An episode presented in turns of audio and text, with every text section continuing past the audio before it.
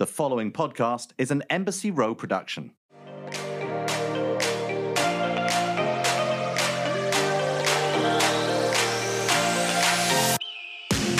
Hey everyone, welcome to Scissoring Isn't a Thing. I am Darren Karp. And I'm Liz Cully. What does your sweatshirt say, Darren? If it's gonna it's gonna sound bad, but it says we're all gonna die. Oh. And then cool, it has cool, cool. a big heart around the earth.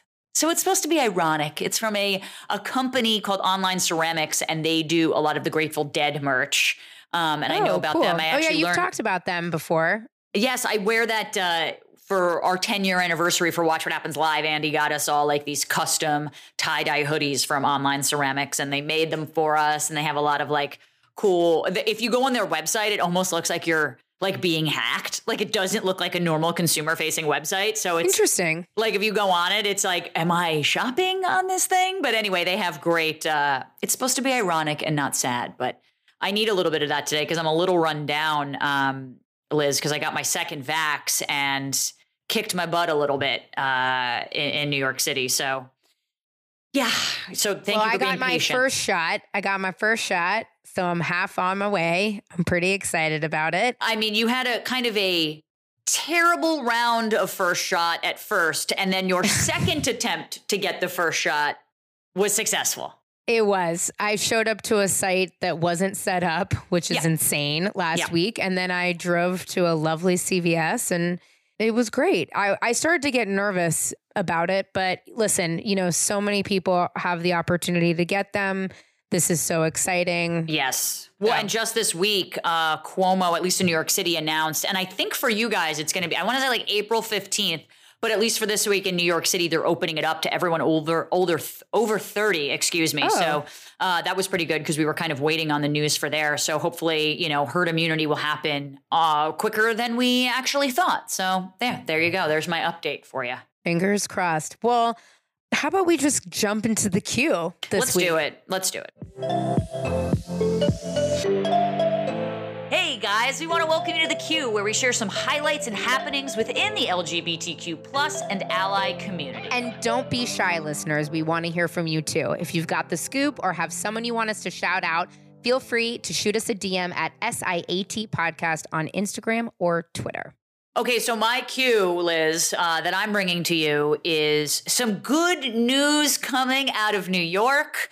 Listen, you know that I have been a big fan of New York over LA, but Mama knows that I'm a 420 gal. New York finally announced plans to legalize marijuana here, which I think will gravely help not only.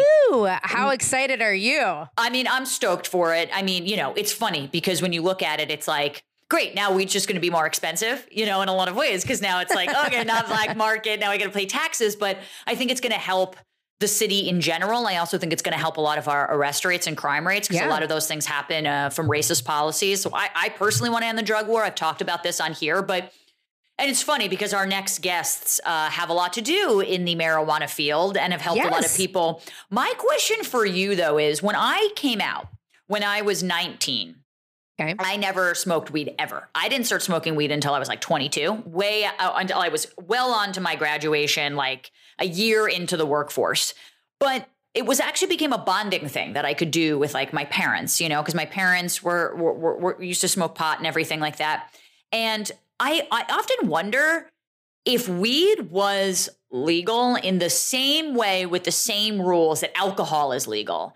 I Mhm. wonder if that would help a lot of people come out and like be used as a lubricant if they're not. And the reason that I say that is because I think it would have helped me a little bit if if I could have gotten my dad high or something with me even though I had a pretty good experience, but Dan Savage often talks about this on his podcast how this how weed is sort of this great lubricator if you will, uh, healthier lubricator than alcohol and how sometimes whether you're nervous to have sex with the opposite with with the same sex for the first time or you're trying something new weed is a really good way to kind of like let your uh inhibitions But what if you get down. paranoid? I mean, it's possible, right? I mean, uh, listen, everything, right? You could get too drunk. You could get to this. I just think Sure, sure, sure. obviously the baseline here, the baseline question is like reasonable, responsible use of the drug. I'm not talking Right. about like rip and bong rips, but I'm just saying like if weed didn't have the, the that I think the stigma is kind of dying out about it. I wonder if it would actually help people more. Maybe. I mean, listen, I think it's so funny. I was talking to my mom yesterday and she has a really terrible back and she's been just Mm. like she's going in for another surgery and it's been like all of these back surgeries over and over and over again. And I finally was like, I think you should just regularly use cannabis. Like if you really have a hard time sleeping and you're in that much pain, Even I CBD might help her back as oh, opposed oh yeah, to just I mean, her trust mind. me, you know Yeah. me. I've been sending her the CBD for oh, fucking know. Yeah, ever. Sure. but, yeah. but when you're in like super, super, super pain, it does help to have kind of a high ratio of CBD to your point, and then THC. Just that combination tends to work, in my experience, pretty well. And I think even the and my parents aren't, you know, my parents are very conservative, so and they didn't smoke weed ever. So even having that conversation with her about ingestibles is so Wait, have they progressive. never I mean, smoked weed? Have they never smoked? my mom weed? said she smoked weed once in Egypt and she was out of her mind. That's what she says. My dad has never smoked anything in his life. Not and even no interest. And no interest. No, my dad would never. My mom is like, eh. she said she felt weird and like wanted to eat. I'm like, yeah, okay, well, fair. like that's the worst thing ever. I mean, every drunk Well- person can say the same thing. Would you ever? Do you ever get high in front of your parents? I had, I mean, I was high for 10 plus year. I mean, I smoked so much. I was high all the time back in high school and college. I mean, I smoked from morning to night. I was a wake up in the morning, take a bong rip kind of gal. Right, And then I took right. about nine years of no, I didn't smoke all during my 20s at all. I stopped completely cold turkey. And then why? Mm. For what reason? Was there a reason? I was singing on tour at the time. I was singing Oh well, and Okay, my yeah. throat, I just couldn't handle it anymore. And then now, well, the reason why I ask you about the paranoia is I just feel like cannabis is so strong, can be so strong these days that I get like so high, which is why for our guests that are coming on, I love their product because it's low dose. You know Yeah. what I mean? Yes, So- and it, and it and it and it keeps it consistently. And and and these guys can, if you don't know the the company C A N N, obviously a play on words of like the canned drinks, but also cannabis. It really is nice to kind of get this low dose without having any of the hangover effects, which I think that they are kind of allowing. that they're which is promoting. Well, and here's my cue is that Ellen went on her show and talked about can. really. Dude, I don't know Ellen why. DeGeneres I don't know why I think Ellen show. like would never smoke pot. I don't know why. Well, I guess she's I don't not know. smoking She, it; she's drinking it, maybe. But like, so she claims it was so funny. Luke, one of the founders, who you guys will be introduced to in just a couple of minutes, he put on his Instagram. He goes, "Is this the most expensive cameo that you can buy?" because it was literally Ellen in her opening monologue talking about how Chelsea Handler told her about can. She didn't want to drink, so she drank one, and she was like. Kind of, you know, said that she had a great time with it, but made the joke that, like, you know, she was taking her top off like Chelsea Handler. But Yeah, yeah, yeah. what I guess my cue to your kind of compliment to yours about, you know, the new laws in New York is that Mhm. like, did we ever think Ellen DeGeneres was going to talk about her consuming cannabis on her talk show? Because I did not. That and I think that just goes to show the progress of the world. Like in general, I think it's easy to see all like the shitty things that are happening around us, but I also think it's important to kind of take a step back and be like, here's this talk show host who by any means like has to probably be as PC as possible. And I'm not just talking about with, like the language, but like probably can't have an alcoholic probably an alcoholic beverage because she doesn't want you know it's a very family oriented show ad revenue is very big right now and here we are in in where this person is talking about a drug that is not alcohol or cigarettes it's actually kind of better than both on a fucking talk show to like our parents like the world is getting better with this stuff. I think that's fantastic. I think it's a good sign that those things are happening. And, you know, congrats to the can guys because they fucking deserve it. They totally deserve it. And what's amazing about what we talked about with them is just kind of like breaking down the barriers with LGBTQ Yes. plus founders in the cannabis space, how they have a board of investors that is incredibly diverse, not only from gender to race, but to orientation, kind of how they met. They're just really, really thoughtful, interesting guys. And I, I loved this episode. I know you eventually tried can. You know, I love can. I love it. Great, great flavors. I mean, and you I usually hate those like uh, pre-flavored sodas. Like I'm not a big White Claw person. I don't like it. And I was like, all right, I'll try it. it just had the most like refreshing really flavoring ever. Yes, very very good. Their combos are awesome. Plus, it doesn't doesn't hurt that there's THC in it. it doesn't hurt me. Doesn't hurt. Doesn't hurt. Well, I hope you guys enjoy this episode and buy can. and bye can. All right, Liz. Darren, it's another day. This is your chance. Before we even started this recording, you already got a discount code from these guys. So you're already so. hustling before we even hit play on this fucking record. Okay. Notice me not doing that, being the biggest stoner in this group for sure, and just being a podcast host. That's all I'm saying, Liz. well, Darren, I would say you need to get your shit together. Step up my game. I'm really excited to have these two gentlemen on the show. Definitely heard a lot about them through my circle of friends, but also was very lucky to be gifted their product. And now I'm obsessed. And it's really taking my wellness journey to the next level. Stop we bragging. have Stop bragging. Jake Bullock and Luke Anderson, who are the co founders of Can, which is my new favorite drink of all time. I'm going to read with both two ends. two ends. I'm going to read both of their respective bios here. Luke's true passion for the beverage space started to shine during his time at Stanford University. In between classes, Luke crafted smoothies as a manager of the campus Jamba Juice. Oh God, we need to get into that. Many Yeah. Jamba. I'm from San Francisco, so I had many Jamba Juice moments in my life. Luke would routinely create off the menu drinks, pairing juices and frozen fruit. Ooh, love it. After receiving his MBA from Stanford, he returned to consumer packaging goods, for all of those know, C- CPG, a world I live in a lot of, and was at the Bain and Company, specializing in helping large and complex organizations behave more like startups. Jake's first entry into the cannabis industry came also while he was at Stanford Graduate School of Business. He made a number of venture investments in the space. Very smart, Jake. Very smart. And spent a summer working with Bestio. Ooh, you know about that, Darren. I 'cause you love talked Besito. about- It's Yeah. Besito. Besito. Sorry, Besito. There's so so, there you we're go. gonna get into it. Continue. I'm so excited. I'm so excited. a premium excited. LA Okay. cannabis brand where he learned the ropes of the growing industry. Oh my God, we're all such so integrated here. He also served as the co-president of the Cannabis Business Club at Stanford. Ooh, I would have loved to sit in on one of those meetings. It was in this environment that he had the idea behind Can. Okay, I love it. That same year, Jake recruited his old friend Luke, and Can made its debut. Luke was a former college colleague who had never stepped foot into a dispensary before, but Jake knew that with Luke's experience in CPG products, he would be the key to bringing the product to life. The two worked together to design a brand and to formulate delicious social beverages that were geared towards the cannabis curious, like myself, who are looking for an alcohol alternative, or maybe like me, they just completed 35 days of dry January. Welcome to Scissoring Isn't a Thing, both of you. Woo! Crowd goes wild. Woo! Amazing. It's a lot of bio, guys. And thank you guys for creating a beverage like this. And we're going to get into it. But my God, like I'm a huge stoner, huge 420 proponent, have been for quite some time. And I always say to my friends who are like, get, like still have that stigma about weed, certainly like five years ago, like really before the legalization came into play, it was like, you know, they'd be like, how could you smoke weed? Blah, blah, blah. I was like, you are literally poisoning yourself every night, throwing up, getting hungover, and then volunteering to do it again. And I'm the crazy one.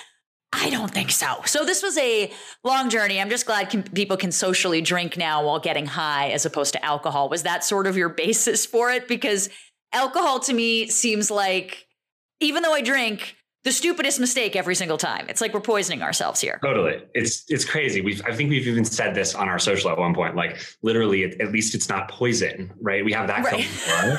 going for us. Right. Um, but but no, it, that's exactly it. It's like you- both Luke and I are getting older. Our hangovers were getting worse, um, and Mhm. it wasn't sustainable. And it, like you say, it's not that we don't drink alcohol anymore, um, but this gives us another option. Like, isn't that what it's all about? Like, let's let's give us more choices so we can decide what like wellness looks like for us in any given moment, and that may be different, right? Depending on if it's dry January and you want to spend you know 30 days not drinking alcohol at all, that's amazing and then have like a week of margaritas in February. That's also great, right? Uh, but now we have the choice, and it, it comes with an actual social buzz. Not like um, you know, we've always had the ability to drink sparkling water or like something with caffeine in it. And so I think a part of this was our frustration with alcohol. Part of this was our frustration with alcohol alternatives. And part of it was our frustration with cannabis products that like just didn't connect. Like I'm not going to eat a gummy bear like the head and of in a 45 minutes, like have a cool meeting. It's like you're Yeah. waiting around for too long. Right.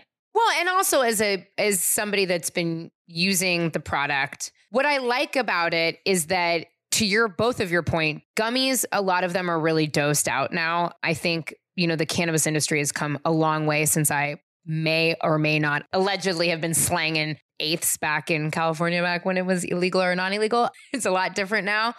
But I think the way that you guys formulated the product, and I'd like to get into that a little bit, was that it really isn't, you don't feel like, I'm so high, I'm so crazy. So, kind of in the same vein of alcohol, where it's quote low dosed, you guys really created a product that feels approachable, I guess you could say, where you can have one can and feel okay. uh, sessionable is used a lot in the alcohol industry to describe drinks that you can have like two, three, or four of and not feel overwhelmed. Like what's crazy about people who complain that our product is way low dose, and and I'm sorry, Darren, I know you you kind of just did, um, is you know like nobody is having one white claw at a party and then wandering Right. around going.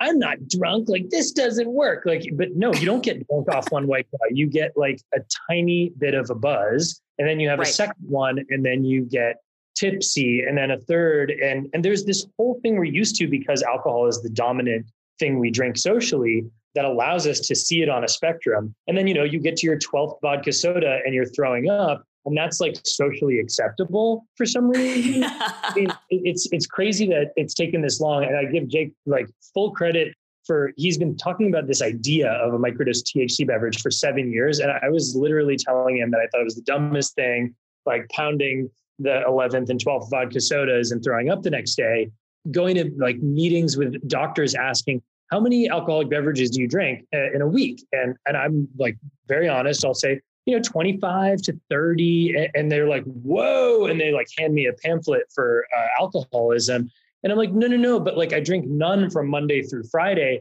and then friday night i'll have 11 and then saturday i'll have Right. nine and sunday i'll have four and they're like taking the pamphlet back but being like you know you might want to just like drink less than that by a lot Right. and until we brought Can to life, that was kind of the norm. And I was like, wow, all my friends are doing the same thing. They're just lying to their doctors. And now Jake and I both drink half as much as we used to, and we feel a hell of a lot better. The irony is not lost on us that like we are, you know, leaning on another drug to get one drug's problem in check, but it's it's a better way of living and it's healthier and it's just as much fun. Right. You're not arguing that, uh, you know, not drinking your like no one's saying that like you drink this product it's better than not drinking anything at all. Like no even even a pothead like me would be like yeah if the choice is maybe weed or abstinence of any type of drug sure abstinence is the best. It's just that like life's too short to not have one vice or two. What i hmm. like about your product and then we're going to take it back about you guys individually is that you've also created this need where at least for me I'm not, I don't love drinking, but I will do it socially. I don't drink on my own. But if Liz was coming over and I was like, let's have a drink, if she was like, sure, I'll have a vodka soda, I would drink too. But when I'm at a party and I don't really feel like drinking because I'm come hungover, I feel this pressure to do it or at least have something in my hand. It mm-hmm. gives you that nursing ability. And so you have kind of created where it's like, I get the best of both worlds. I can quote unquote drink, nurse something in my hand without having any of the negative side effects for it, which is something that people don't really think about. I'm like, why is there so much pressure Because to it's drink? to every musician that he meets, by the way. there just shouldn't be that. And, and you know, like if someone doesn't want to smoke weed at a party, I'm not like, oh, like who the fuck are you? But with drinking, there is that stigma. And frankly, it's fucking annoying. So I appreciate you guys uh, solving that issue for all of us. What I want to do now is kind of take it back to the two of you.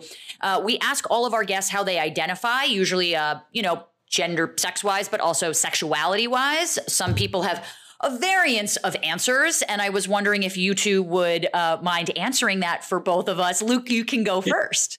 Jake and I are laughing because the story of our friendship is like Jake's listened to me rant about the sexuality spectrum while completely blackout drunk, like for years. Um, I- you know, uh, my sexuality is wherever the wind blows. It, since Janelle Monáe has made pansexuality more accessible, Yeah. And I had the good fortune of meeting her and like crying into her arms because her music like helped make me more comfortable with explaining my sexuality. I- Because I it's think to I every musician that he meets, by the way. Yeah. it's not just Janelle Monáe, it's everybody. Yeah, right. He's a sap. a lot. Right. No, no, I think pansexuality is probably the best way for me to describe my sexuality. Like I would probably get horny for a potato with a robot brain or whatever. Sick. It's Sick. it's um I almost got married to a woman in my mid 20s. Um, I'm married to a man right now. It's very fluid. I think that it's very limiting when we think about our sexuality in such black and white terms. And there are so many people I know that are straight that wish they could share part of their queerness with the world, but they don't want to sacrifice the in-group, out-group part of it. And on Right. the, the gay side of things, like it's just as bad. People are like, "Oh, hun, you'll you'll get all the way over here eventually." And Yeah. I'm like, no, I'm like a you know a six or a four on the Kinsey scale, or no, sorry, that's a one to six. I'm I'm like a two to a four on the Kinsey scale, depending on the season. You know, it is what it is. That was really hot.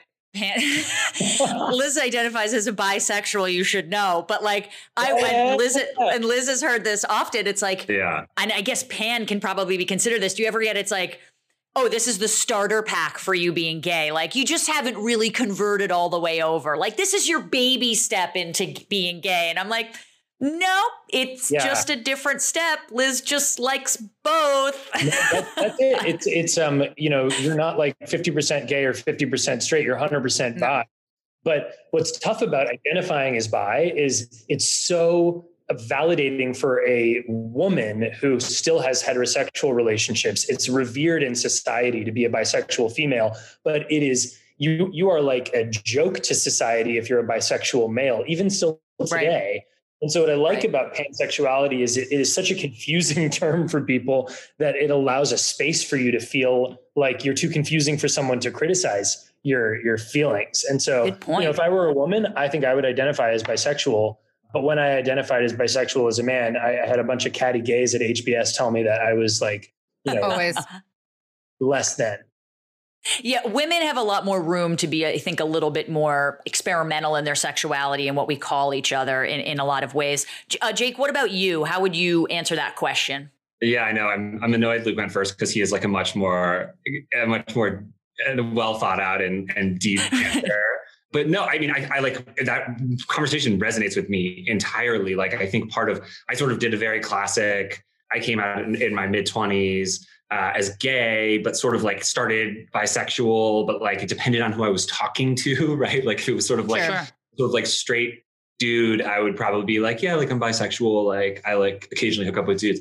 And then like I've like grown through that to like land somewhere that I think I feel much more comfortable saying that I'm gay now than uh, maybe I did 10 years ago. But like I also feel like pressure by that. And and like Luke said, I think one of the hardest things for me in my like bisexual phase, which I sort of think may come back at some point, was that you spend all this time doing like heavy lifting around your identity and getting to the point where you're like, I'm comfortable enough to like announce this to the world, or at least to like people that I care about, right?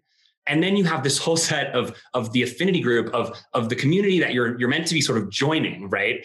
And and they're like, oh, I know exactly what you are. Let me show you. And it's like, hold on, I've been spending a lot of time thinking about what I am. Like, I think I actually have a pretty good idea.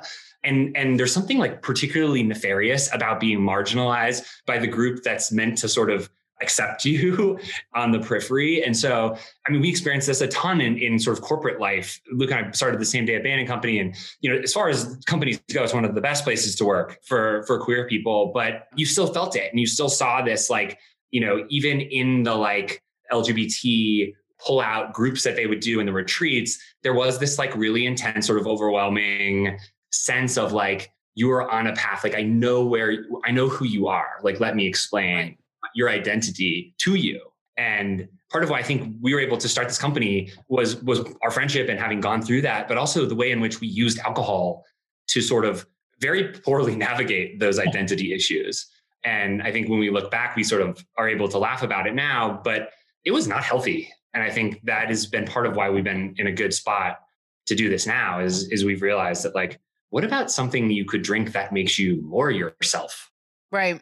not sort of trying to hide or put on some other some mask I just have a follow up to that, which is my main topic. And Liz, I know we have some basic questions to get through, but Dan Savage, who I listen to on Savage Lovecast, who's like a Goliath to me in the sex industry, whether or not I agree with him politically, we could but like sex advice, he's the fucking best in my opinion. And, you know, he talks about as a suggestion using weed as sort of this disinhibitor. If you're scared to try something sexually or you're going on a date, and how weed can really break down those barriers in a way that alcohol does it to this level that you can't control it, right? Like weed still lets you be yourself. And do you think, to your point on your experience, that can and slash cannabis as a whole thing has the same properties to sort of do that and maybe m- makes people a little bit more comfortable in opening up? Like, do you see can kind of changing that way that and helping people come out of their sexuality a little bit more or is it not as broad as that we, so we spend a ton of time thinking about this exact thing because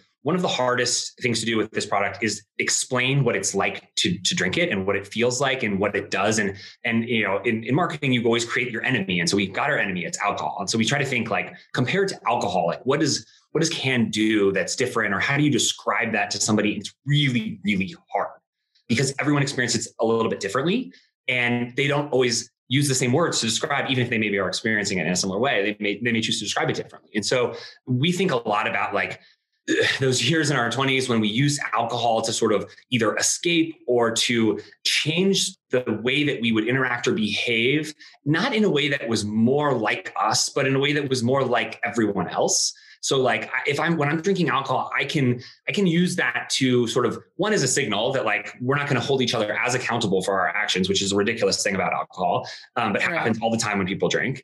And two, I, am going to kind of converge to what's mm-hmm. happening. And like that those sources of sort of like influence in in a social setting you know you can identify and be more able to either mimic or sort of like dovetail with on alcohol. Where cannabis i think like for me at least like i'm very introverted and so it calms the inside of me down in a way that then i can engage on my own terms. Like it lets me be sort of the version of me that i want to show through not sort of trying to match or mimic something else that's happening or someone that that has more influence a lot of people talk about cannabis as being like more chill and we fight that a bit because chill is, is not necessarily not social. It's not necessarily not uplifting right? It can it can be a good thing. It can be actually the what what you need to engage on your own terms. And so we think a lot about like how does this product make you be more of yourself or feel comfortable showing more of yourself?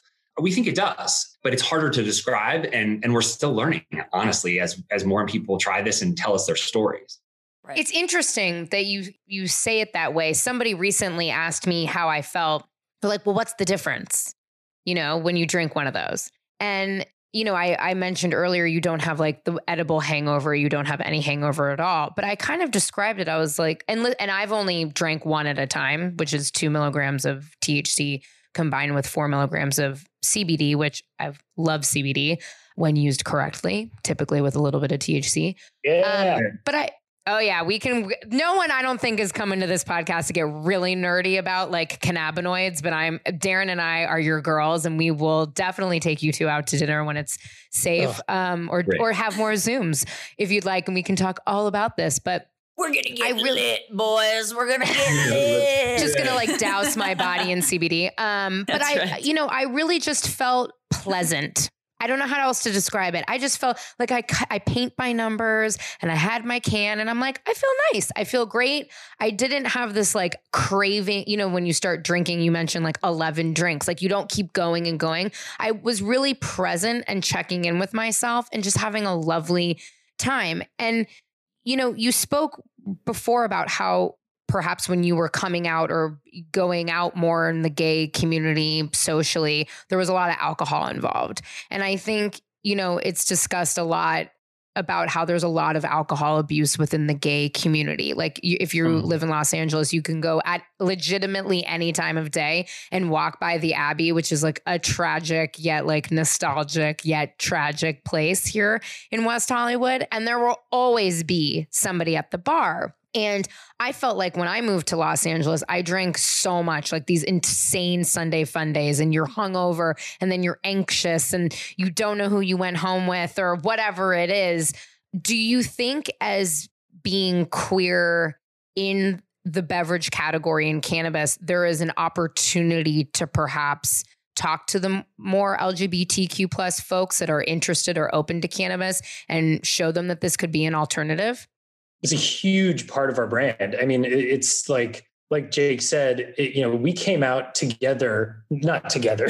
we came out at this roughly the same time. Actually, I was telling friends that I was queer earlier, but it took me like a year to be public about it. Jake basically did it all in one fell swoop, and I was so like envious that he had that confidence. but you know, we both know just how much we relied on the 10th vodka soda on a Friday night to cope with our queer identity crisis and we saw how badly we navigated it. And we saw how badly all of our friends navigated it. And it's a real problem. We're lucky that we don't have a huge platform. We've got like a, a fun little brand Instagram page, but there's not a ton of queer people that are listening to what we have to say. But we're very mindful about how we pick our partners, our investors. We've got some celebrity investors that are queer icons who are able to spread this message about the, you know, life affirming nature of using something like our product that like Jake said makes you more yourself rather than using something like alcohol which makes you more like an animalistic and disgusting version of yourself. And so people like Ruby Rose is an investor, Breezy is an investor. Eh, you know, they both have done amazing things for intersectional queer communities through their their art. And we like that they're both women. I noticed that. Yeah. I was going to get to the investor list, but I like that you're bringing that up that you're yeah. utilizing queer identifying women is really awesome and women of color, which is great.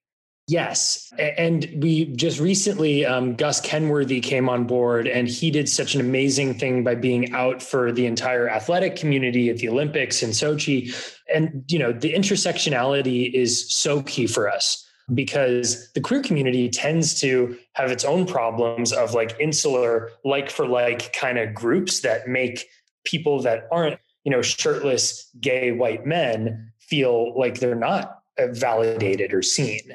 And so we're very thoughtful about who we pick to work with. And, and, you know, Ruby and Breezy are incredible and speak to people that, you know, Jake and I can't because right. we don't, we don't know what it's like to be a, a queer woman of color. We never will. We don't know what it's like to be genderqueer. And there are so many people that deal with alcohol abuse because they're struggling with gender identity and and so we're not foolish enough to think that we can just sort of speak to all of them you have to have people with authentic experience doing that uh, for us yeah, I remember. Uh, you know, I think the stigma on weed is obviously just getting, or, or, THC in general is just getting better and better and better and better and better. And I feel like if people aren't for legalization, what the fuck is wrong with you? That's my opinion on it. But that's been my opinion since I was a little kid. But I remember having this argument, like eight years ago with a lesbian boss that I had, and we would get into politics all the time. And she would be like, What do you think's gonna come first, the legalization of gay marriage or the legalization of weed? And I thought about it, you know, because I was like, Listen, I'm for fucking both. Like, I'm a stoner and I'm a gay girl, and I believe that you own your body, you own your right. Like, you get to do whatever the fuck you wanna do. That's marriage, that's whatever you wanna ingest. But I remember being like, really taken aback because I was like, I'm not sure what what America is ready for first. And I'm not sure that, you know, both kind of come with their uh, negatives and their pros. I'm wondering for you, do you guys see a strong correlation between people's maybe archaic view of THC and also maybe their archaic view of homosexuality? Like, do you find that there's a solid lineup there and embracing those stigmas? Yeah, it's, uh, yeah. It's funny you ask that because I use this example all of the time in trying to explain, like, often to investors or people that are asking questions about cannabis regulatory environment and how it's going to change. I use gay marriage because Gallup does all this amazing polling and they've been doing it for like decades. And so you can look back and you can see, you know, basically support uh, and approve and disapprove across cannabis legalization, gay marriage, all sorts of, of, of, sort of important societal issues. And the gay marriage and the cannabis legalization charts look very similar in that yeah. they're an X. They inflect and they just keep going. There's no like even abortion, right? Like goes like this over time. And and so if you think about like what does that actually mean? It means that like there's a shift, something is changing and they're kind of changing together. And you know, you, there's a cynical view of this as like sort of as demographics change, like old people die. But I think there's also like a, a more uplifting view, which is that like they weren't really that entrenched in the first place. Like the hate against cannabis or the hate against gays, like it wasn't like a strong, emotionally driven thing in a large part of the society. It was sort of popular in part of the society that that's what put it over the edge initially right for a period of decades. But as that awared away like it became really clear that like this is obvious. Like we're just going up. We're going to 80 like this is going to 80 cannabis is going to 80 gay marriage is going to 80 like I, you can just see it in the chart. And like that's kind of cool. Now you can also say like are there other things that have changed? There's obviously a lot of economic issues behind cannabis. Guys like me and luke came out to our our parents right? Like and there's there's something about like when white men are coming out to their white fathers that have power like things change. So i think there's there's other explanations for this but i like to think that maybe these things are moving together because they're obvious kind of like you say darren like like if you're not for this then like what the fuck is wrong with you? Well and certainly for like you know when you talk to other gay people or in the queer community, it's like, well, what changed? And I'm like, well, more people came out and they realized that their second cousin who wasn't fucking murdering people on the street, who was gay, you know, like maybe being gay isn't so bad. And I just remember that stigma, especially in New York City, which let's be frank, it's not legal here, but I smell more weed than I do garbage or urine, which, if you've ever been to New York City, is a very strong smell. And I am an open weed user. And once vaping became a thing, and they could see these like Wall Street execs, you know, at lunchtime hitting a toke or two, all of a sudden it was like, oh, wait, maybe you're not a lazy piece of shit for smoking weed. Maybe it's not so bad. And so I feel like the more people who came out, as marijuana users and or gay it helped the whole thing. And so maybe that's why they're together. You know what I mean? Totally. Those trends and, match. And there are gay people everywhere, and there are weed smokers everywhere.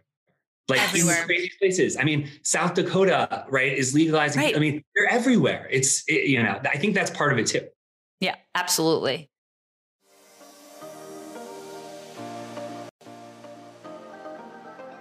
In my limited, but not so limited experience working with a lot of CBD and cannabis brands, primarily in California as a consultant. I'm typically one, either the only woman that they're consulting with or in the conversation, and particularly the only queer person in the brands that I've been working with. Maybe that's why we work together.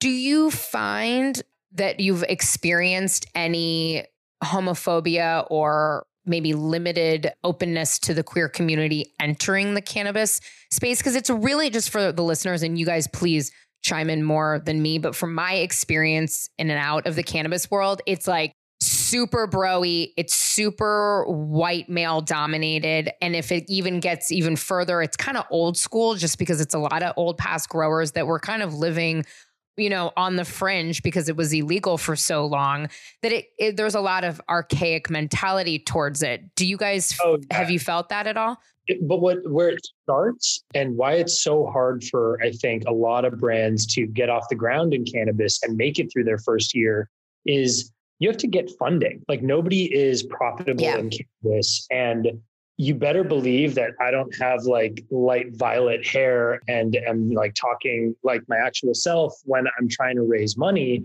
There is you something. don't you you re-dye your hair when you're fundraising. Oh no no no! I close the check and then I dye my hair uh, afterwards. okay, good. Okay. Cash the check. He makes sure it gets in his checking account first. Cash the no, check. Yeah. I, literally, I remember our, one, our lead investor from our pre-seed round, who's you know he knew I was queer and is like so uh, amazing you know, as soon as I dyed my hair and he was going to come for an investor meeting, I was panicking with Jake and I was like, am I presenting myself as someone that's like mentally unfit to run a cannabis company? And Jake's like, dude, like, no, you're just presenting yourself as yourself.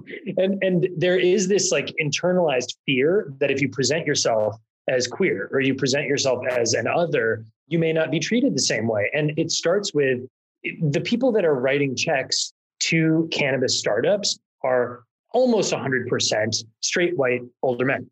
And, yep. I, you know, when Jake and I make a pitch, we don't sound exactly like we do on this podcast. We're very used to covering, like you do six years of management consulting and working with clients that are not super queer friendly. Like you learn to talk like this and you make the, the slide and you point at it. And, and, and there's a little bit of that, that as a white male, which both Jake and I are, it's not lost on us that we have the privilege of being able to cover our queerness and be treated like a, a straight white male. But this is changing. There, you know, what happened in June, as horrible as it was, and you know, how, as even though it was a moment, like it's been happening forever. The social justice movement in cannabis is getting stronger and stronger, and people are understanding the value of diversity, inclusion, and most importantly, equity. And I believe that there has been a seismic shift in the cannabis industry and it's becoming less of a straight white men's club. But what makes that change sustainable is what brands do on the inside. Jake and I are very proud. There's not a single straight white man on our executive team at the company. And that's really rare to have any startup that, you know, is a fully not straight white man uh, leadership team. And like, I, I love straight white men, like, you know, as problematic as they are as a group, um, it, it, this isn't like an anti thing. It's a, sure. you, you need to model as an organization how you want the industry to evolve just internally. And when we get bigger and when people notice, then I think the industry will begin to change as well. Uh, but we, we have to we have to do it as a small part of it first. I want to talk to you guys about each of your individual coming out stories, if you don't mind, if that's what you guys would consider would would consider it. In fact, we had Karamo Brown on, who's from Queer Eye, and he doesn't like the idea of coming out. He he it's more of a letting in, and so everyone kind of has a different view on it. But you know, for you specifically, Luke, you had sort of mentioned at least that it took you kind of a full year, you know, and that and that Jake kind of did it. He was like, here I am, you know, one fell swoop, let's get it all done. But for you, it was more of a process. And I wonder how much of you lowering the octave of your voice and pointing to, you know, pretending to be this straight, hetero, you know, cis white male is mirrored in the fact that it took you a little bit longer to come out. And do you do you do you see a mirror of that where you're like I don't want to be too gay. I don't want people to automatically think because I'm bi that as a bi man then I'm gay and I'm just like not willing to admit it. Do you see a mirror there in all of you pretending to be something you're not? And is that why it took you maybe a little bit longer than maybe Jake did Oh, man. It's a really good question. I'll answer it by sort of just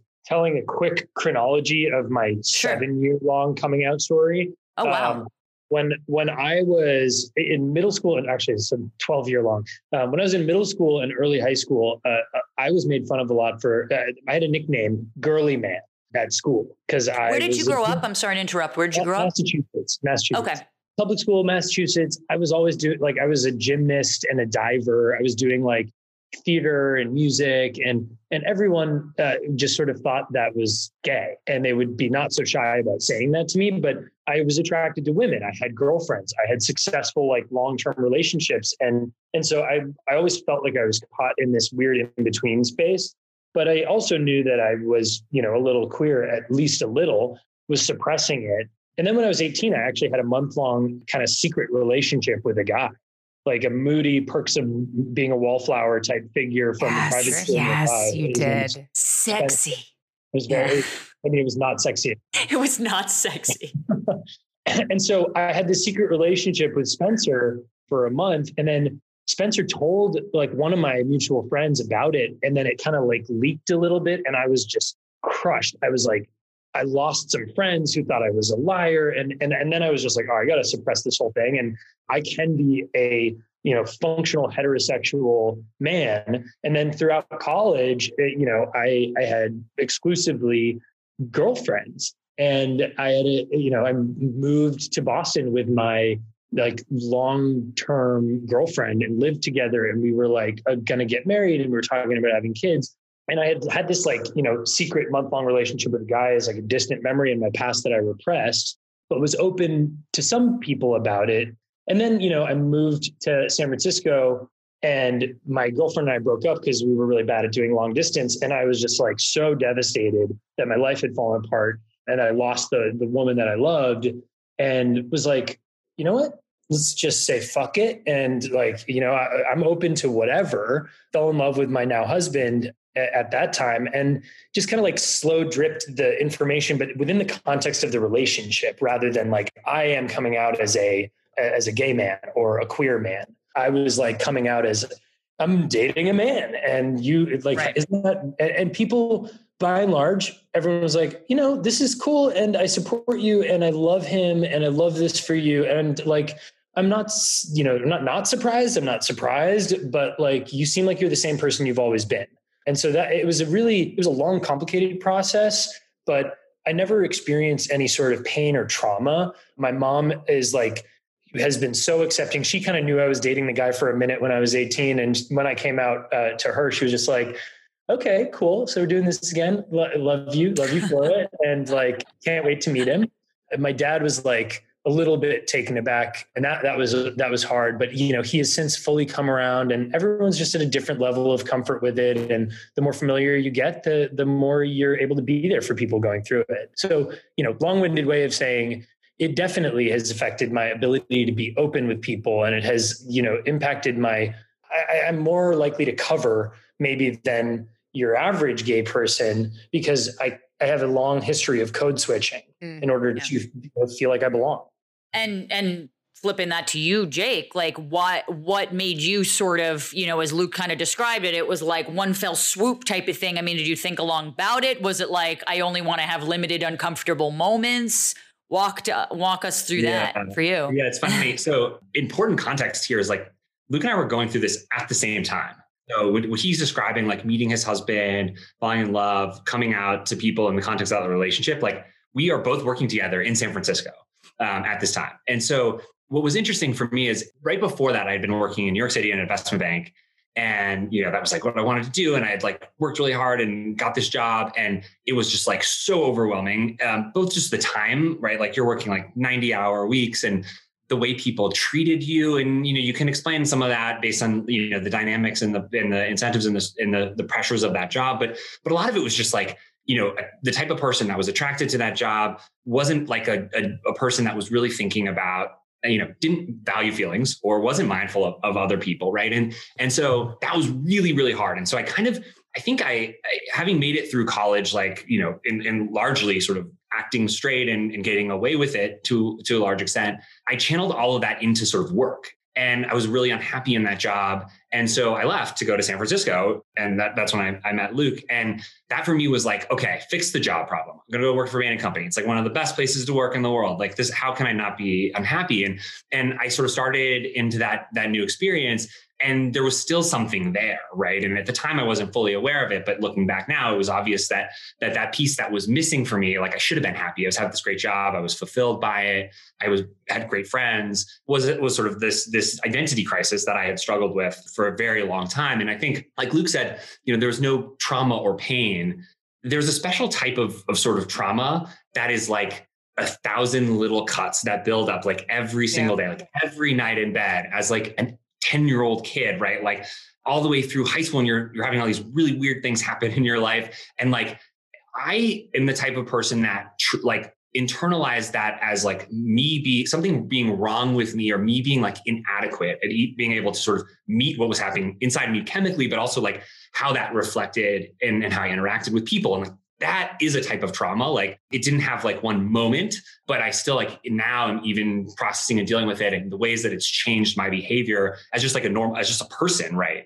I wear this mask and I'm really good at wearing a mask. And I put it on, like Luke says, when we're talking to investors, I put it on when I'm in a situation where I don't feel like I have a sort of a power up moment, right? I'm kind of like maybe down and so I'll I'll put that mask back on to try to I don't know protect myself. And so I was sort of figuring all this out in San Francisco and and and became really good friends with Luke. And in some ways, I have to give him some credit for this because when I first met him, I was like, oh wow, we're very similar. We had both had jobs before starting a Bain company. And so that kind of connected us a little bit. We became friends and I found out about this relationship that he had. And I was like, motherfucker, like this is like not a good time for me in my identity crisis. I'm not gonna like also like You're ruining this for me, Luke. Yeah. God damn it. Yeah.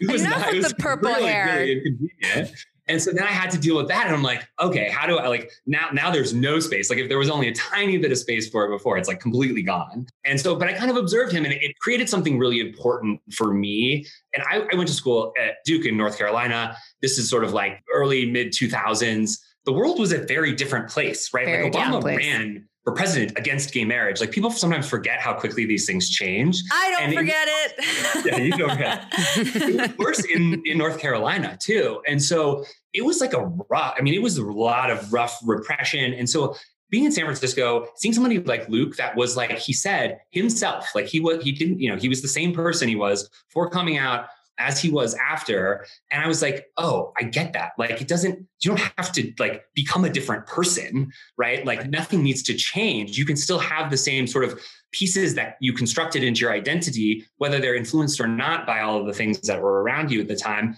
um, and those social pressures, doesn't matter. Like, they, you, if you like them, you like them. You can choose to live the life you want to live. And that was really important for me intellectually to get to the point where I'm like, okay, let's rip this band-aid off. It helped I was in San Francisco. Like, you know, there was such a convenient community there to like just, okay, great. I've lived in the marina. I would like go to the Castro one night. Like, what is this all about? Like, it was of actually. Of course, you of lived in the marina. I'm born and raised from the city, so I'm uh, laughing.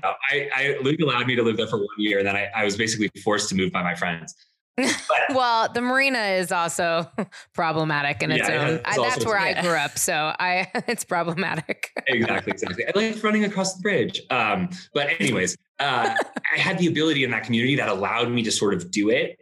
And and like Luke said, I mean, we were at this company. It was a great place to work. I sort of just announced it. Um, it's like you know, let's just do this.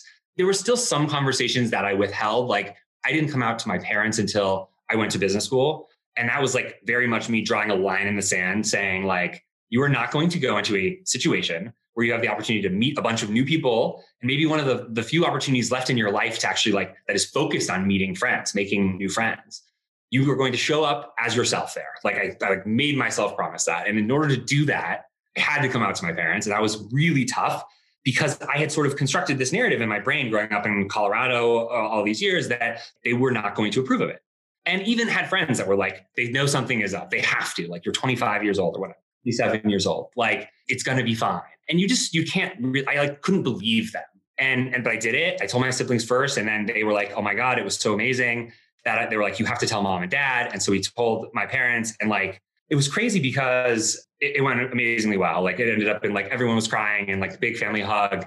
My youngest brother, who's eight years younger than me, afterwards he was sort of like were you really nervous and i was like yes i was really nervous like you could like hear it in my voice um, and he's like well you know we have a really good family and like those words always will stick with me i think because like i was so wrong to not realize that right like i had a good family like i could have done this at 17 i could have done this at, at 21 and i just feel like really lucky that i had that even though it did take me so long because not everyone has that and I've learned that a lot as I've been, you know, openly gay over the last decade. And I'm super, super fortunate to have have that and to still have a family that that loves me no matter what.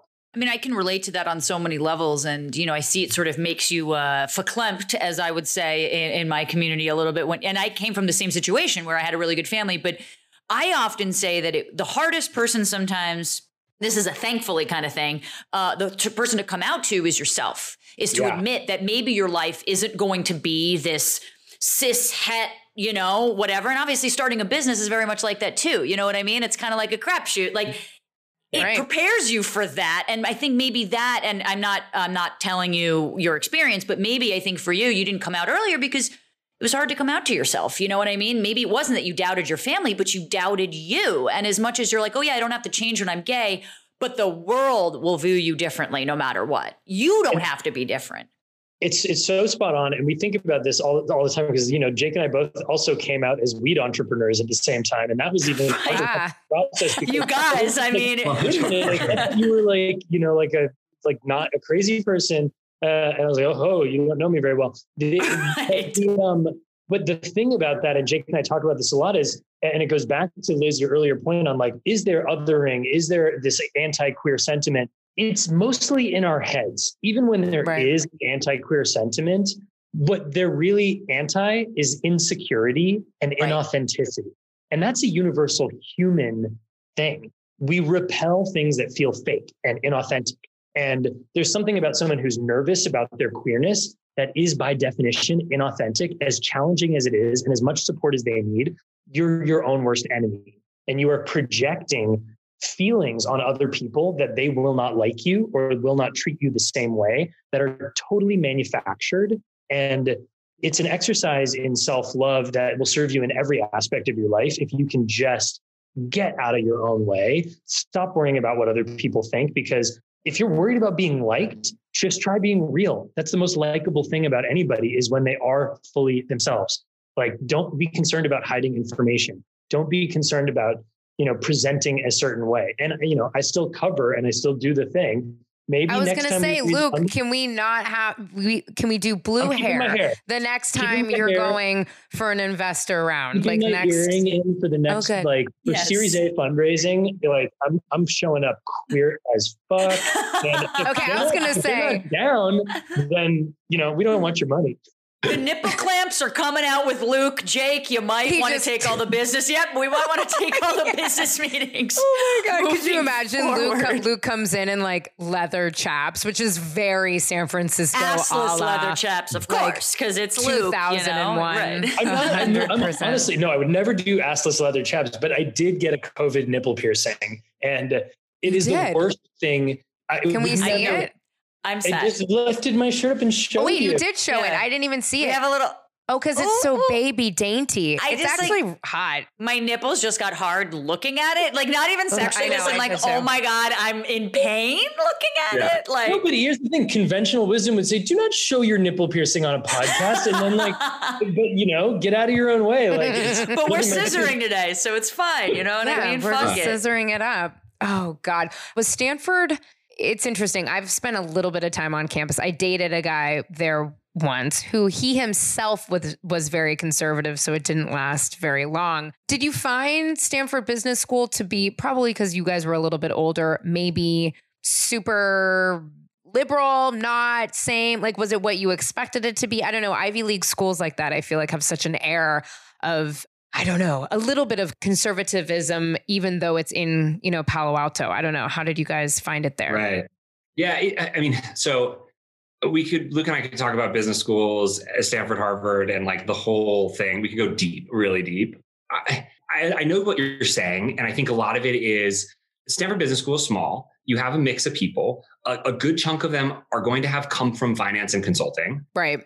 Just because that's you know those are the kind of tracks that people go to business school after. There is a level of that that comes from finance. I think i almost thought about it more as where did you were you coming from the east coast or were you coming from the west coast? And that seemed to have an impact. So even if you were in finance but you you know were in san francisco or la you tended to be you know maybe a little bit more open. If there's something about being in finance in new york city that just like you have to harden yourself Totally. survive it. But what was cool is like that helped. That was good. I wouldn't, I want those people there. Like they created such a, they added so much value to the experience because you had those like diverse perspectives. And a lot of what Stanford Business School, I think, you know, tries to do, they're not as interested in preparing you to be like a, a general manager of a, a big, you know, Fortune 500 company and, you know, do all of the sort of like change implementation that happens in, in big companies.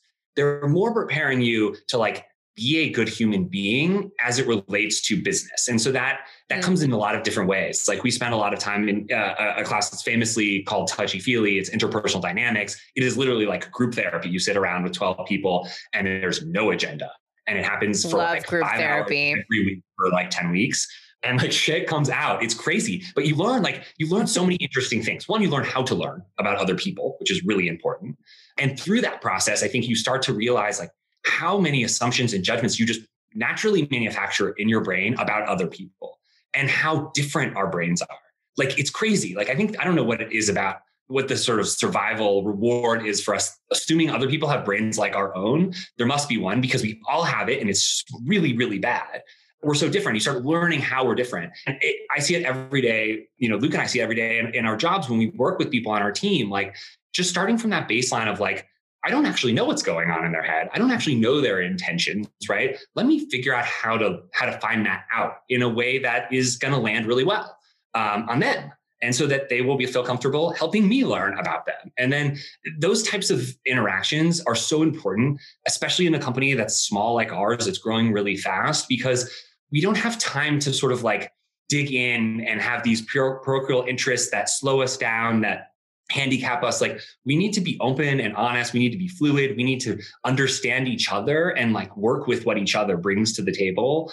And it's it's easy to say. It's very hard to do. But what i what i appreciate the most about stanford now like, being in this company is is all of those experiences and all that context to help me. I still fail at it all the time. It's really hard. But like at least i have something to fall back on. Like okay I know how to approach a difficult conversation. I know how to deal with an with someone that's like totally emotionally flooded and crying, like kind of. And So those those tools matter in business. Sure. And we're young, we're we're new at this, like we're learning every day, and hopefully that keeps happening because I love that part about this. I have a different, slightly different perspective because you know if you're into Myers Briggs, like Jake is a T, I'm an F. Like I just like am constantly emoting and and quite dysregulated with when it comes to emotion. So I'm unable to really think about cerebrally what to do in business a lot. And I, I, went to Stanford undergrad and I was rejected from Stanford Business School, probably because I was literally captain of the Hot Mess Express in undergrad. And they were like, we had enough. You do not need to come back here. um, but I went to Harvard Business School, which is a very different school. Stanford leads the way when it comes to this interpersonal dynamics ideology. And Harvard is, is trying to embed it, but Harvard has this sort of like old school business uh, mentality that it's still slowly evolving best two years uh, educationally I've ever experienced. Some of the most brilliant minds, you know, in and around me in class, and most importantly, in front uh, as professors. But it was really tough for me. I grew up super, super low income, and there was something about Harvard that felt very like you said, you know, banking, consulting, money, money, money. Whose parents were were rich from being the heir to whatever, and there were even like secret, exclusive like societies and parties. And i was never invited to any of them. And i always felt like it was because i didn't have like an interesting enough you know i wasn't socially valuable because of my pedigree or whatever. But after talking to jake about his business school experience i've totally reworked it in my head and understand that yet again i was getting in my own way i was assuming that all of these other people were only interested in rich people things but that made me have a very limited experience with the two years. And I regret that because I, I you know, I could have had an even better, uh, you know, personal growth experience if I was a little less afraid of that culture. That said, you know, as a marginalized person, like, you know, feeling like I identify with low income communities, it was hard and I was angry and I would like yell at my friends when they didn't understand me and they would make jokes about how I keep bringing up that I grew up poor and so it's it's problematic. Any place where there's privilege is problematic by definition, but business schools aren't evil. Harvard Business School and Stanford Business School are amazing institutions. They teach you so much about how to just like shed your insecurity and just go out there and do whatever you want to do. And I'll forever be grateful for it. Hi, guys. I'm Heather Thompson, host of In My Heart podcast. In My Heart started with the concept of conversations with friends, experts, learning more, encouraging independent thinking, and digging deeper into topics to inspire new perspectives. My vision and mantra for life is finding my freedoms and following what drives my light, energy, and happiness and allows me to shine. I really want that for you too. Please join me each week as I speak to old friends and new about all of the things in my heart, our experiences, and how we find our freedoms together. New episodes come out weekly every Tuesday, wherever you stream your podcast. See you then. Before we get to uh, and we wrap up, because we know we've had you guys for about an hour, and you know this is a really good podcast, I think, for anyone to listen to, but let alone certainly queer business owners for sure. If before we get to the game, could you each just give maybe like a one sentence advice to maybe the younger generation out there who maybe are queer, who want to start a business, things that they could have done better, maybe mistakes that you guys made? Just one piece from each of you. Uh, Jake, you can go first. Yeah. What I would say is starting a business is really hard, but you have already done something really hard. And there's similar things, right? What you what you did in, in coming out as a gay person or queer person is you you you were willing to accept sort of potentially risky short-term pain for what you believe to be true is like the life you wanted to live, the happiness you you expected to come from that, right? That long-term payoff. And that's what it, a business, starting a business is about. Like it is going to be really risky and scary and hard in the beginning, but you're doing it because it's going to make you happy, because it's going to fulfill you, because there's something there at the end that makes it worthwhile. And like just remember that you've done something even harder already, and hopefully that will like guide you to make the jump. Because I, I like can't recommend it more. Well said. And you, Luke? First question Are you afraid of failure? And if the answer is yes, do not start a business, period. you, will literally fail so many times, and you just have to embrace it and be okay with it. And like Jake said, your business is not your identity. If you're able to go through the process of like, you know, coming out as a queer person, 100 times harder, fully agree. And if you can understand that your business is something that is your baby, it requires 150% of your time and that you will constantly stumble and fail, and you're not afraid, and you still want to raise that baby into a full fledged adult, a functioning adult, then you should do it because it is life's greatest experience. And so long as you don't tie your identity up in the fear of entrepreneurial failure, you stand a chance at actually making it. Well I love said, that. both of you. This is a perfect sequitur into our completely nonsense bullshitty game we call Scissor Me This. You know, it's it's just queer nonsense, rapid fire. There's no right or wrong answer. Uh, Liz, tee it up for the boys, would you? Okay, this isn't even necessarily queer, but just out of curiosity, what was the last show that either one of you binged? Ooh, I just finished the morning show. The morning show. Okay, we have to. We can have a. We can split a can and talk about that at some yeah, point. morning show. What about Luke. you, Luke? I, I, I said RuPaul's Drag Race, but I literally only watched that show. I've watched every season, maybe probably five times at this point. And uh, every night before I go to bed, there's this guy who does mashups of RuPaul's Drag Race episodes that are called RuCaps. And I'm now deep into like digitally altered episodes of RuPaul's Drag Race, and it's the only media that I consume. Who do you want to win? Because right now I'm for Rose and I'm for Symone because Symone is everything. And I tell Liz What to are Liz. talking I about? know I want Symone Symone, but like Ro- Ro- loves- Rose's a New Yorker. Symone, Symone loves literally Can? posted about Can, and I almost fainted. Symone is like the fiercest of all of the drag queens right now. That Agreed. do rag train Fashion, was looked at- oh yeah, yeah, and it was grapefruit rosemary colors, which is our brand colors. Yeah, we're we're Team Symone over here. Symone's gonna crush it. So Symone Coach. Darren Okay. Darren has finally come on board to RuPaul's Drag I Race, did. and we we've had Bob the Drag Queen, Shangela. We've had I so many I'm people on the show, and we Right. finally and have I can't Darren stop saying Tina Burner from this season. I keep Tinta saying it to my burnt girlfriend. her. Tina Burner. And so much so that we're naming our next animal Tinta, but that's beside the point. Okay. Would you rather smoke weed with Snoop Dogg or Willie Nelson?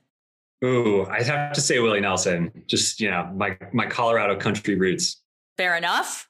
Uh, Neither. I would be so afraid that I would I would pick the third option and I would just kill myself. No, no, I like neck respect to both it. of them, but like just that's some heavy some heavy weed smoking. I I yeah. can't You couldn't hang. Okay, wait, I'm going to piggyback on that. Who is the most famous? You guys have incredible people, investors. Gwyneth Paltrow, who we didn't even mention, Baron Davis, like crazy Yeah. investors. Who is the most famous person either of you two have smoked with, if you smoke, because we don't want to assume, or had a can with? Ooh, Does over does over FaceTime count? That counts because we're, in- Counts. we're in quarantine. That counts.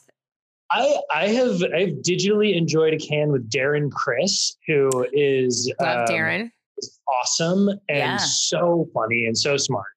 Okay. Yeah. Jake. What about you, no, no, Jake? no, no, wait, wait, no. I had dinner with Rebel Wilson and we drank roadies in yeah, uh, that's that Perfect. Oh, that's sick. dinner. It was oh my god, it good was the wildest experience of my life. I was just sitting there. I was like, "Is this even happening? Like, what do I? I- What? That's a good one. amazing. Jake. Okay, Jake, what about you? I at one point when I was working with Maggie at Besito, David Crosby from Crosby, Stills, Nash and Young. I love Classic. him. CSNY. Yeah. Yeah, You're my it was man. amazing. I was like, I, I was, I couldn't believe it, and we like started smoking. And I was like, oh my god, this is like the coolest cannabis Wait, moment. can I not? I That's don't mean to do this, and I don't mean to drop this like Liz, it's hot, but I have to.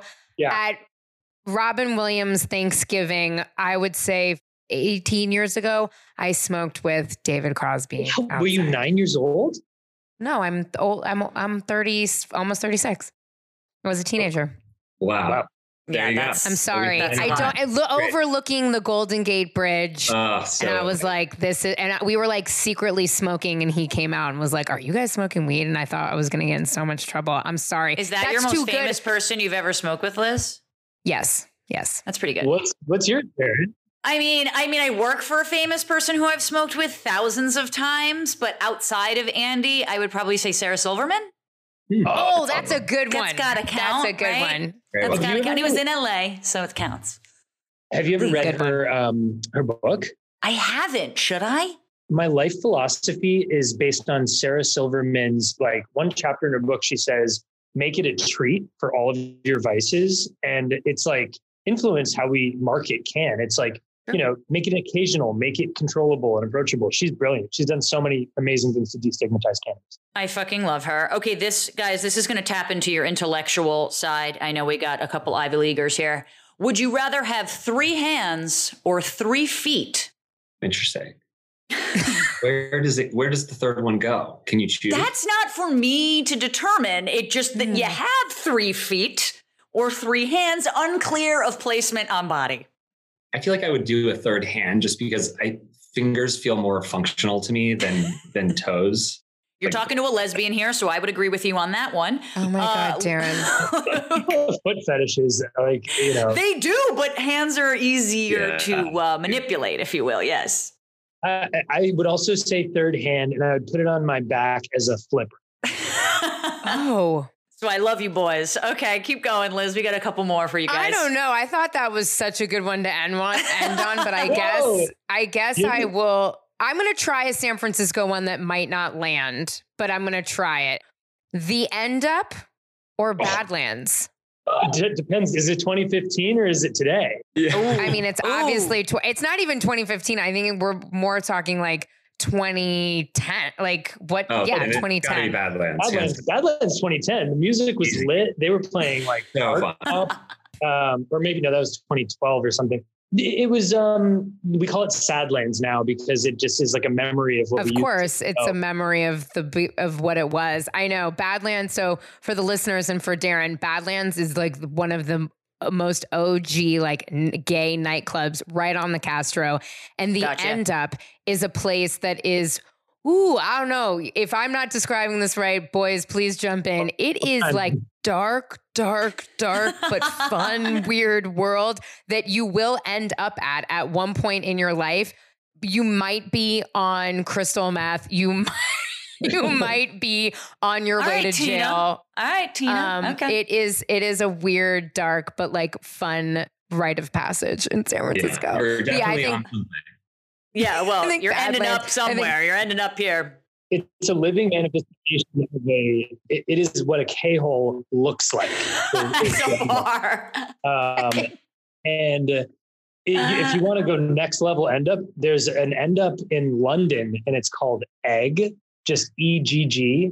And it like opens at 6 a.m. and it goes till like noon. And like it is worse than the end up. It's, Oh, it's wow. Honestly, All right. after a year of quarantine, I fuck with an egg. I fuck with Yeah. egg. I fuck with the end up. I'll go wherever. You're ready. You're like, I will party at 8 a.m., motherfucker. Give me some can. Okay, last one. and this is obviously not a not a perfect situation, but would you rather find your dream job or find true love if you can't have both? Look at Luke's face. Luke's like, I found my true love and I have my dream job. What do No. you care about more, Luke? But I- it's I, Jake and I both have our dream jobs. Like it's it's we have our dream jobs, and you know, like we're both in really committed relationships, and it's hard. I, I for me, I think it's it's true love. It's it's elusive. It's uh that's the that's the holy grail is true love. A dream Yeah. job isn't going to wipe your ass when you when you're incontinent when you're 85. You know what I mean? So that's a fair point. What about you, Jake? Yeah, I, I think I agree. I, I like have a different spin on it, which is maybe a little more boring, but like I, we struggle with this all the time. Like Luke said, we both are in relationships and have this job, and it's not even a job really, right? Like I think that's part of why I would vote true love because jobs, I don't like jobs. Jobs seem like the thing I left to do this, but I'm constantly battling this like work is always more urgent. It doesn't mean it's more important, right? But it's always more urgent, and it's a really tough thing to communicate to to a, a, a partner because it feels like you're prioritizing the job over over love. But it, that's not it. It's just that what's so amazing about like true love is that provides the support, the foundation on which you can do something like start a company or or or whatever it is your dream job looks like, right? And, and, and because it's there and because it's important, like you don't have to run to it every single time, right? But your job you kind of do, and and so I don't know. That's why I would I would I pick true love because it, it really is the it's the foundation on which everything else is built. I love I'm in love, Liz. I don't know about you. I might have gone a little bit straight for these boys, just a touch. What about you? Well, just a I was bit. trying to I was trying to control myself, but if you guys are in the market for a child, oh, no. All right, end the podcast now. This is her your I- weekly sperm donor ask. Uh, am in the market. It's not weekly. It's specific, Darren. I don't ask everyone for sperm. you don't ask these our two female guests. handsome That's true. Yes, yes, don't know. absolutely. I don't. I'm looking forward to when we all hang out in, in LA and we can properly Yes. grill you uh, on on your stories. Yes, Please, we would love it. Uh, and before we let you guys go, let everyone know where they can find Can, look up Can, find you. Give us the the promo stuff right now. This is a good opportunity too. Activating listen to Liz um, on shop.drinkcan.com. Yeah, That's right. Oh my shop.drinkcan.com. Uh, also on Instagram at drinkcan, two N's. Two Yes, ends for two cannabis. ends. It's a fun, it's a fun Instagram page. Brands are boring to follow. Typically, we're a friend, not a brand. We just like make weird jokes all the time, and and you know sometimes they land, sometimes they don't, but it's always a good time. I can attest to that. I can attest to that. The social media manager, whoever's in the social, was having a lot of fun with me in the DMs from Can the other day. You can find Darren and I at SIAT Podcast on Twitter and Instagram. Darren is Carpe Darren. I'm Listen to Liz. It was a pleasure. Pleasure. We love you guys. I cannot wait to hang out. I love what you're doing. Darren, we'll get you some goddamn can. Don't worry mm-hmm. about it. Come Mama to LA. needs. C- Come visit. And thank you guys so much. for your time. Yeah. Yeah. Thank Thanks, both. guys. We enjoyed Bye. it. Bye. Scissoring Isn't a Thing is a production of Embassy Row. Our executive producer is Sarni Rogers. This episode was produced by Alexa Machia and Anna Marie Johnson. The show is edited by Maureen Begas. You can follow us on Instagram and Twitter at SIAT Podcast. See you next Tuesday.